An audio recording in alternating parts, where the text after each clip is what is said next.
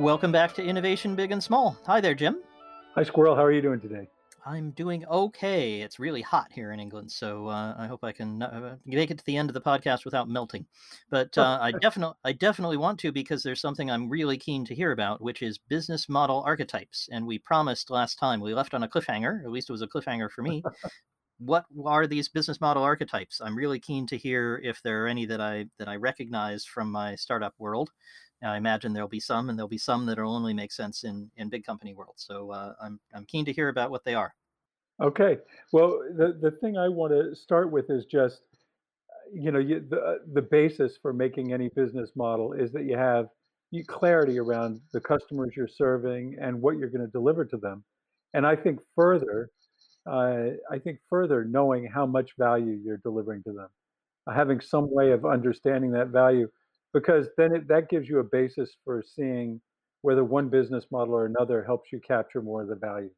Mm-hmm. Uh, and if you go into the business model thing with, uh, you know, into a business model without knowing how much value you're creating, you may be happy with what you're getting, but it may be not that great. So anyway, what what I mean by an archetype is something where that's coherent. The piece parts support one another, and the thing they're supporting is the uh, economic leverage that the business model brings. It's a business model they, that the piece parts work together to make better and better over time.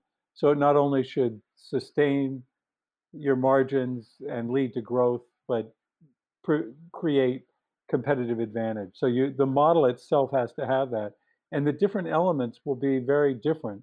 Otherwise, I, I use the example like McDonald's and Le Chateau are both in the restaurant business but they're everything about them is different except that you get food and you pay for it. Mm-hmm. The how fast they turn around, what the pricing is, how standard things are, who they hire, how long they expect you to be in the restaurant. Um, everything is different about them. And if you try to grab pieces from, well, I'll use this channel and that product pricing point and and you put it together, it's like Mr. Potato Head. If you ever played that game when you were a kid. Oh yeah, and, and a lot of startups feel that way. So uh, often a startup is kind of making it up as it goes along and it does not know beforehand. So the, the big difference we talked about it last week is the startup kind of starts at the, the top of your pyramid and goes down kind of you know, starts by experimenting. Yeah, and and you often wind up with things both in the technology and in the business model and, and all over the place. The, the salaries are goofy you know lots of things are, are don't make a lot of sense. And then there's a stage where you have to kind of put it all back together again and make it coherent. So that's where i think this stuff might be that, that makes sense. useful yeah, yeah. I think that the key is that there there probably are only forty or forty five or something like that archetypes, and you know there there are hundreds and hundreds of things that people try that just don't succeed. May they they may succeed, but they're not competitive enough to survive. Hmm. So uh, you, you know, and that it's where disruption comes from. When someone uh, finds a better overall business model, it can uh, disrupt the existing business model. So, for example, I would say, you know, the mom and pop uh, bookstore was a business model. It had the, you know, a cost structure that was very local. It had an inventory that was limited. It had a price point that dealt with the convenience and the relationships. Then the big box stores like Blockbuster or like uh, Borders or Barnes and Noble came through, and they just killed the local uh, bookstores.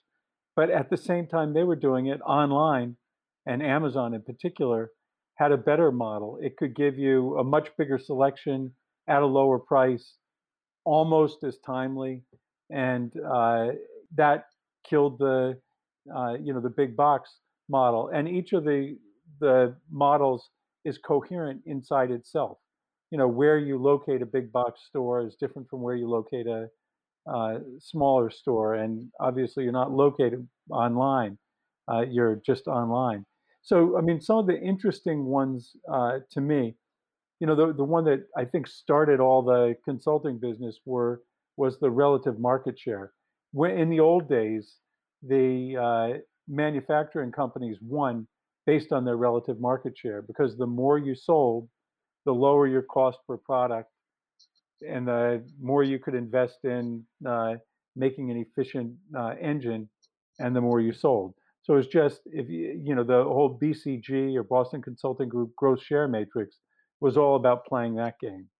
And then an old model, uh, it's probably still relevant, that was uh, very big was the experience curve market. So there were companies based on that same theory who said, look, I'm going to make something and I'm going to price down the experience curve. I'm going to price at a point where I get so much market share that I'll drive my costs down faster than my competitors and and I'll just rinse and repeat along that. So there's a those are both kind of where the economic leverage comes from. But there are others that are very different. Like the uh, in, in some industries, people replicate your offering very quickly. In financial services, that happens, for example.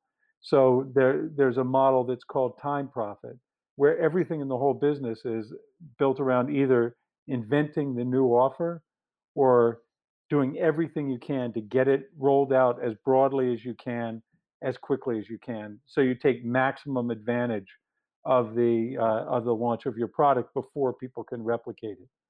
And if you look at it when you look at what happens in one financial services firm versus one that's uh, competing on time everything is different and so those are that's the kind of uh, you know on the surface it's the same thing maybe you can even buy some of the same products but the way they're making their money is uh, is very different so that's sort of the the thing I, I mean when i'm talking about a business model Got it. Well, and certainly uh, for a startup, they don't. The startup never has access to large parts of the market. If it does, it does. It's not a startup anymore. right right right So the the the the notion of dominating a market, driving down your costs, dominating even more of the market, driving them down further, that one just doesn't make any sense. That that was which the growth which matrix?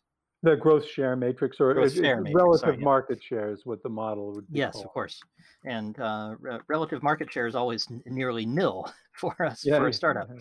So um, unless you're creating the market then your your key is to make sure that uh, your business model doesn't make it easy for someone else to uh, to jump in. So for startups, a lot of times getting scale, getting big fast, ends up being part of what their competitive advantage is. It's building brand, it's building, uh, you know, so uh, that becomes critical. And uh, for many startups, also trying to be at the hub, a business model around hub, where you're the connector between players like Uber, for example, is a connector between drivers and uh, and people who want to ride. And they have very sophisticated technology that enables that to do better than a taxi cab company can do or a limo service company can do. And they bring other things with it. But the the bottom line is their business model is being a connector, and everything they do is uh, or ought to do is oriented around making that work and be better. and certainly startups play the time game very well. So the the time. Sorry, I, I missed again the name of it. The time um, Yeah, they just time call shift it time profit. time profit. Yeah, Time in certain startups is absolutely vital, especially as you say, if you are um, creating the market and you want to get there, you want to get um, sticky people attached to you first. Um, I often see this in in um, well, financial services for one, but but any place where you have big uh, customers who may want to uh, integrate with you and incur a lot of costs to do that. And if you're the first and only one, then they'll all integrate with you, and then they'll be sticky. It'll be hard for them to move. So that's your protective power. But it's a land grab. You have to get to them, and then they they won't move very much. And um, that when when there's that kind of opportunity and you know that there's a trend in the market and being there first is helpful then then you do sacrifice everything to move fast yeah, that that, that makes sense. that can be very Now, painful for for people in the company because it's not a fun experience always to yeah, sacrifice the bit that you're doing and to be sacrificed in order to to go quickly but it is a a working strategy for startups unlike the sort of being in the growth uh, position and then dominating more it's it's um, uh, creating the market at the same time as dominating it and, and holding it yes, and it's and it, I think the key thing is to uh, be clear because there's going to be pain somewhere. So you want to make sure it's worth it, right? So you want to make sure that whatever you're absorbing the pain for has a payoff in the end in terms of the business model. It supports uh, where you it supports the profit engine or the uh, Amazon always calls it the flywheel, whatever you're doing. Um, one one of the ones that I've been very involved with is advanced services. That's what I do work with Aston University on, what the kinds of businesses I helped launch at Goodyear. And in that instance, it's people taking product and selling it as a service. And the uh, and the idea behind that is, uh, you know, in, in our case, it was, you know, you're selling uptime or you're selling miles instead of selling uh, instead of selling a product. Now, a manufacturer is in an ideal position to do that because they know more about their product than anyone else. They can use information, intelligence, and you know perhaps their other assets like field service to deliver a better experience for the customer. But in order to do that, it's not just a pricing model. Now you're selling it by the, um, you know, selling it by the mile or whatever you, you you're decided. Or uh, it's also you have to have different frontline employees, different technology. You have to be willing sometimes to service the product of competitors. You uh, you may design your product differently. You're investing much more in IT. So you're a, you're a product company, and and many product companies have trouble making the transition to being one that's providing a much higher value service. So at, at Goodyear, for example, we provided uh, uptime to commercial trucks. If you're a just-in-time delivery truck or a critical cargo truck or a long haul truck and you break down, the costs go much beyond just the cost of the uh, tire that's been hurt. They, uh, you know, and the roadside assistance. You may also affect your customer relationship, getting the landing slot. Your drivers may time out in terms of Uh, of their. They may have to take a rest before they can go back on the road. So there's a, a much higher leverage to that. So those are the, that's a kind of business we entered into, but it's you have to. We had to start it really as a separate business because inside a product company, it's difficult. So that's a it's worth doing. The, the Slywotzky, who I've mentioned before, talks about value migration. He says whatever business model you have, it's going to change. Where the value is captured in the value chain will change over time. And if you're not alert to it and you just stick to your old knitting, uh, you may be hurt longer term. Same for startups, I'm sure. Oh, absolutely. And the startup is usually experimenting and trying to discover what business model to make. Because again, it doesn't start with one and then Yes, try to right, implement it right. and study it and so on. The startup says, "Oh, these people seem interesting. Let's talk to them," and then figures out what to sell to them afterwards, which seems nuts. And then it's it's ready, fire, aim rather than um, doing any kind of uh, aiming. But I'm sure it can lead to some lock on, lock out, though.